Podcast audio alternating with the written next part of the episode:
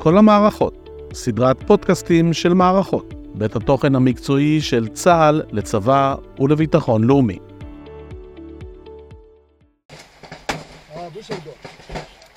والله قلت لكم في في اهدى اهدى مالك اهدى خساره على دخيلتك جمال والله هي كانت قويه ولا خلاص خلاص خلاص بصايب بصايب الدخيله عوده للجنوب ايوه ما اهدوا اهدوا אלה היו הקולות המצמררים של פעילות כוחות הנוח'בה של החמאס במהלך הפשיטה שלהם על ישראל ב-7 באוקטובר. שלום לכם, אתם מאזינים לכל המערכות, סדרת הפודקאסטים של מערכות, בית התוכן המקצועי של צה"ל לצבא ולביטחון לאומי. כאן דוקטור אמיר גילת, מפקד מערכות. בפרק היום נעסוק בנוח'בה, אותה יחידה שרק לאחרונה נחשפו רבים לעצם קיומה. ננסה להבין מהי, כיצד התפתחה, למה מוכשרים אנשיה ומה ייעודה. ועד כמה שהדבר מרגיז, כל מה שתשמעו פה לקוח מחומרים גלויים של אנשי החמאס עצמם. שלום לדוקטור מיכאל מילשטיין, ראש הפורום ללימודים פלסטינים באוניברסיטת תל אביב, לשעבר יועץ מתאם פעולות הממשלה בשטחים וראש הזירה הפלסטינית באמ"ן. שלום אמיר. ואיתך אנחנו רוצים לדבר על הנוח'בה, אותו אה, גוף שלא הכרנו עד לפני שבועיים ועלה לכותרות. בוא תספר לנו קצת על הרקע של הנוח'בה, מי הם בכלל? כן, אז קודם כל נגיד אה, אמיר נוח'בה בערבית עילית, כלומר יחידת העילית, חוד החנית של, אה, של הזרוע הצבאית של חמאס, בעצם של חמאס כולה. עכשיו, קצת לגבי הרקע של, ה, של הגוף הזה. צריך לזכור, כמעט הייתי אומר, אמיר, אפילו באופן מתודולוגי, שכל גוף אידיאולוגי רדיקלי, כל משטר אידיאולוגי רדיקלי, יש לו תמיד איזו קבוצה ביצועית מאוד קנאית, שתמיד נכונה כמעט בהקרבה מקסימלית לקדם את החזון האידיאולוגי של, של אותו uh, גוף, ולרוב זה נעשה בלי עכבות מוסריות ותוך כדי אפילו פשעי מלחמה. אני אגיד ככה ממש על קצה המזלג, דברים כאלה ראינו בגרמניה הנאצית, ה-SS היו, היו בעצם המקבילה של הנוח'בה, ולדוגמה משמרות המהפכה באיראן הם, הם אותו דבר. הן החוד החנית של המשטר האידיאולוגי.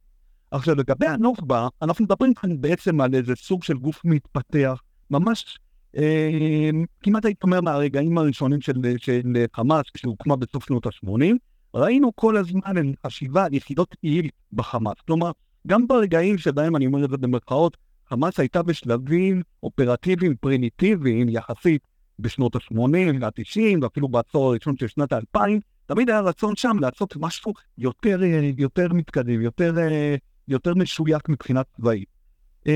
זה התחיל עוד כשהוקמה יחידה 101, ככה קראו לה, של, של הזרוע הצבאית, שעסקה בעיקר בחטיפות בסוף שנות ה-80. בערך עשור וחצי לאחר מכן מוקמת יחידת המוסתשקידים, יחידה מאוד מאוד אה, קנאית, הייתי אומר, מבחינת אה, רמת האישים שבה והאפיון שלהם, שהוקמה סביב 2005, סביב עוד ועוד תמרונים וכניסות ישראליות קרקעיות לתוך uh, עזה, כשהמטרות שלה, אגב, כאן אנחנו כבר מתחילים לראות את ראשוני הסימנים לנוח'בה, הם uh, פגיעה בכוחות uh, מתמרנים, יכולת לנוע uh, ברחבי הרצועה, וגם uh, תכנונים של כניסה לתוך יישובים ומתקנים צה"ליים בתוך ישראל. כל הקפיצה הזאת של, של, של הנוח'בה, ובעצם ההגעה שלה למה שהיא היום, מתחילה פחות או יותר מהשנים 2012-2013. אני מזכיר, 2008-2009, מבצע אופצית יצוקה הוא בעצם המערכה הצבאית הגדולה הראשונה שבה נתקל חמאס, והוא מבין שהוא חייב להתחיל להשתדרג מבחינת הביצועים, מבחינת האמל"ח, מבחינת התוכניות המבצעיות. באמצע יש לנו את מבצע, את מבצע עמוד ענן ב-2012, ומכאן אנחנו רואים שמתחילה חשיבה מאוד מעמיקה בחמאס לגבי היכולת שלנו להשתדרג מבחינת צבאית. זה לא קורה אלמלא פקטור מאוד מרכזי שמגיע לחמאס או משתלב בחמאס ב-2011 ונקרא יחיא סנואר. על ראס אל-חרקה פי עזה אחון מוג'אהד בן אדם שמשוחרר בעסקת שליט בנובמבר 2011, מאוד מהר משתלב בחמאס, ומגיע עם רעיונות צבאיים רדיקליים מאוד, ומ-2012 הוא מתחיל בגיבוש של המסגרת הזאת שנקראת נוח'בה, שכאן מוגדר כבר מלכתחילה, שיהיה מדובר באנשים שהם מאוד קנאים מבחינה דתית, הם לא, לא כל אחד יכול להתקבל לנוח'בה. יש להם אה, אה, דרישות או, או, או סלקציה ראשונית מאוד קפדנית, ואתה צריך להיות גם טוב מבחינה אה, ביצועית, גם קנאי ונאמן מאוד אה, למטרה, אבל גם אם אמונה דתית, לגמרי, לגמרי. לא כל אחד שיכול להשתלב בחמאס בכלל, ואפילו בזרוע הצבאית, יכול להשתלב אה, אה, בנוח'בה. כשמוגדר כאן, מוגדרים כאן שני דברים. קודם כל, אתם תקבלו את האמל"ח הייחודי שיחיא סנואר מתחיל להביא לחמאס. צריך לזכור מככה סביבות 2012, ממש מתחיל להשתדרג מבחינה אה, צבאית. יותר ציוד שבעצם מעיד על הגיוון של אמצעי, אמצעי, האמצעים האופרטיביים וגם התכנונים האופרטיביים שלו. ים, כל מה שנוגע למצנחי רכיפה, לרחפנים, לכטב"מים, אה, עוד ועוד אה, קליטה של אמצעי נ"ט מתקדמים, חבלה. מה הייתה ההשראה של יחיא סינואר לפעילות הזאת? הוא הגה את זה בכלא?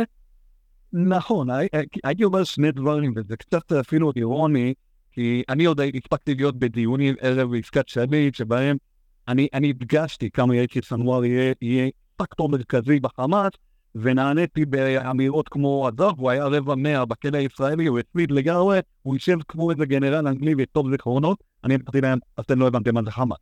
חמאס זה אומר נאמן לכל החיים אה, למשימה, ובהקשר של יחיא סנואר, תראה, יש כאן שני דברים מאוד מרכזיים, אמיר. א', התחכום, וכן, השנים בכלא גרמו לו לחשוב עמוק, לקרוא גם עמוק אה, על כל מיני תזות צבאיות. אגב, הם גרמו לו גם להבין את החברה הישראלית, כמו ששום מנהיג אחר בחמאס לא מבין.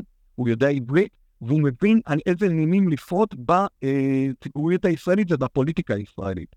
אבל, ואת הנוח'בה הוא הקים בין השאר מתוך הידע הזה של הכרת התרבות הישראלית והחברה הישראלית.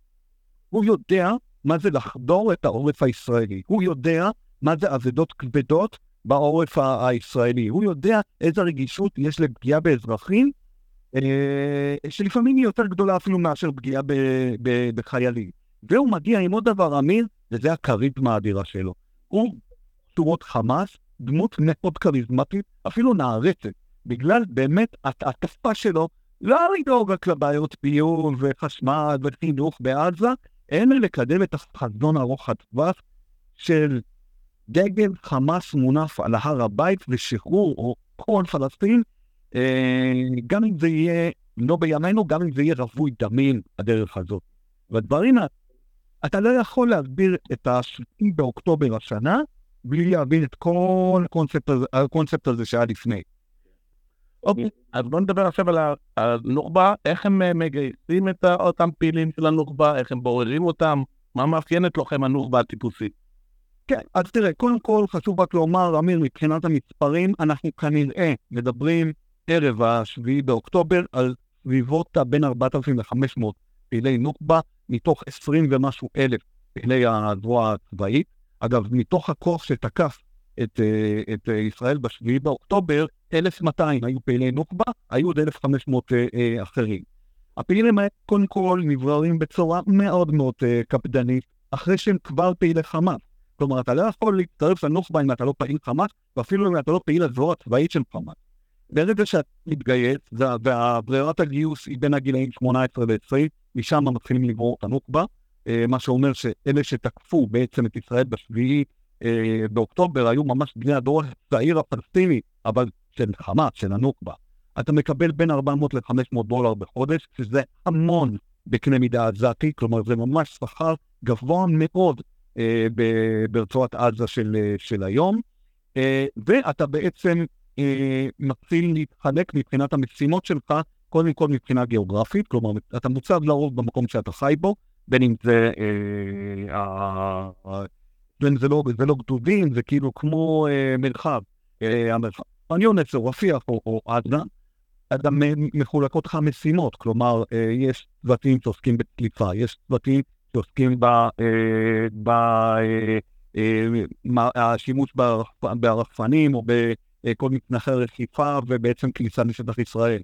היו כאלה שעסקו גם בנושא של חדירה דרך מנהרות. אגב, כל מי שביצע את הפיגועים הכי קשים במהלך צוק איתן ב-2014, שהם בעיקר הכניסה לשטח ישראל, השתלטות על אה, מוצבים ופגיעה בכוחות צה"ל, זה פעילי נוח'בה, שבאותו זמן באמת הכלי המרכזי שלהם היה אה, מעבר דרך אה, אה, מנהרות. הם מאומנים בעצם לתנאי אה, לחימה קשים מכל לשהות ממושכת, בלי ובלי מל- בשטח פתוח, או מתחת לאדמה. חלק מהם גם עוברים אימונים במקומות שהם לא עזה. חלק יצאו לאימונים, לדוגמה, במתנחי רחיפה במלזיה, חלק עברו אימונים, אה, אימונים באיראן. מהרבה בחינות גם יש רמה מאוד מאוד אה, עמוקה של מידור, גם של הנוח'בה עצמה מהזרוע הצבאית וגם בתוך הנוח'בה.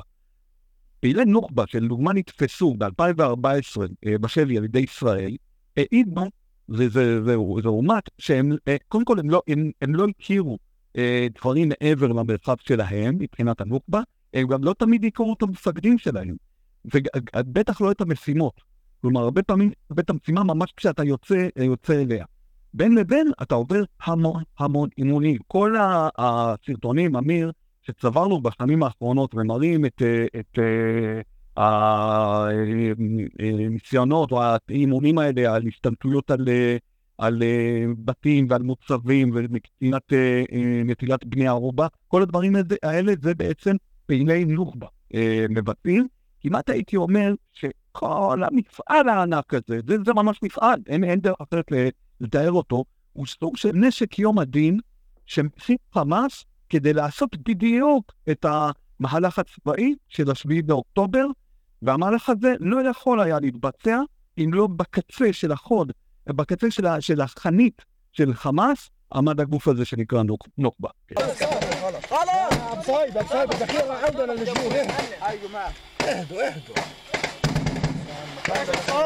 اضرب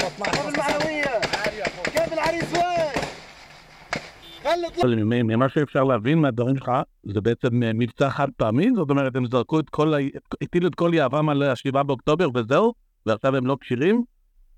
אז תראה, כאן צריך טיפה להיכנס למוח של חמאס. חמאס הם לא כל כך אה, בעניין הזה של אה, אסטרטגיות יציאה, מה יקרה ביום שאחרי, זה יוצא תורת חשיבה שלנו, של הישראלים. מבחינת עצם הפעולה, המכה היא הדבר החשוב ביותר. מה יקרה אחרי זה? אף אחד כאן עובד, אללהו אה, אומרים בערבית, אלוהים יודע. זה בטח לא אירוע, כלומר, המתקפה של השביעי באוקטובר היא לא משהו שלאחריו אה, אפשר לזרוק את הנורפה, כי הם התקלו והם לא חשובים יותר, ממש לא. יש עוד משימות. ממש, אה, ממש אה, בראיית ביום שאחרי המכות הגדולות, אבל גם ההישגים הגדולים של השביעי באוקטובר, יעשה גיוס מחודש, אחרי שהם יספגו, וכנראה עוד יספגו מכות מאוד מאוד קשות, וכמובן, יהיה להם המשך אה, תפקיד במשימות ותכנונים אחרים, וזה כאמור, כל עוד אנחנו מדברים באמת על חמאס שממשיך לשרוד ולהתקיים בעזה, כל זה כמובן ישתנה אם ימומש אותו יעד אסטרטגי מרחיק ו- וכבד משקל של אה, מיטוט חמאס בעזה. ולסיום, אני לא יכול שלא לשאול אותך, מאיפה אתה יודע את כל הדברים האלה? מכיוון שאתה לא עיתונאי, אני גם יכול לשאול אותך מה המקורות שלך לכל מה ששמענו עכשיו.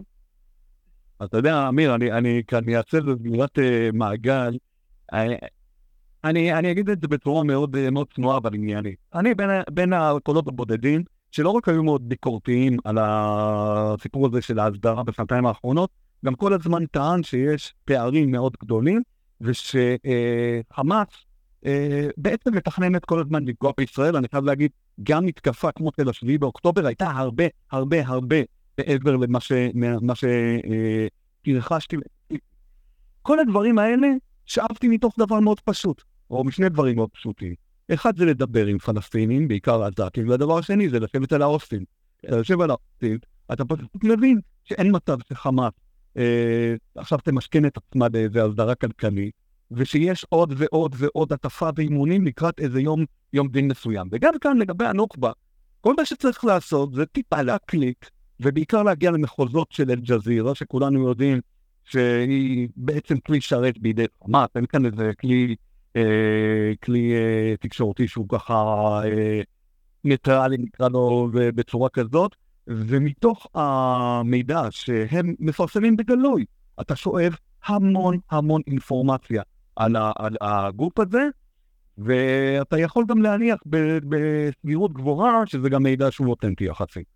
וכל מה ששמענו עכשיו בעצם היה גלוי עוד לפני השבעה באוקטובר. לגמרי, ואחרי 7 באוקטובר, אל-ג'זירה עוד הוסיפו ופרסמו עוד ועוד אה, כתבות על, על הנוח'בה, אגב, שחלק גדול מהם, ממש אתה, אתה, אתה, אתה לא צריך להיות, אה, מה שנקרא, אה, יותר מדי דקדקן כדי להראות את ההשתבחות האדירה. הם מכתירים באחת הכתבות את הנוח'בה, אני מדבר איתך על אל-ג'זירה, כן? את הנוח'בה ככוח ששבר את, ה, את היהירות הישראלית, הכוח ששבר את העליונות הישראלית, ושם בעיקר הם מפרטים המון המון מידע לגביהם, על השורשים שלהם, היכולות שלהם, המאפיינים שלהם. בקיצור, אה, צריך אה, יותר ויותר אה, להתעסק באופי, לא, לא רק בדברים שהתמכרנו אליהם בשנים האחרונות מבחינת המודיעין. דוקטור מיכאל מילשטיין, תודה רבה לך.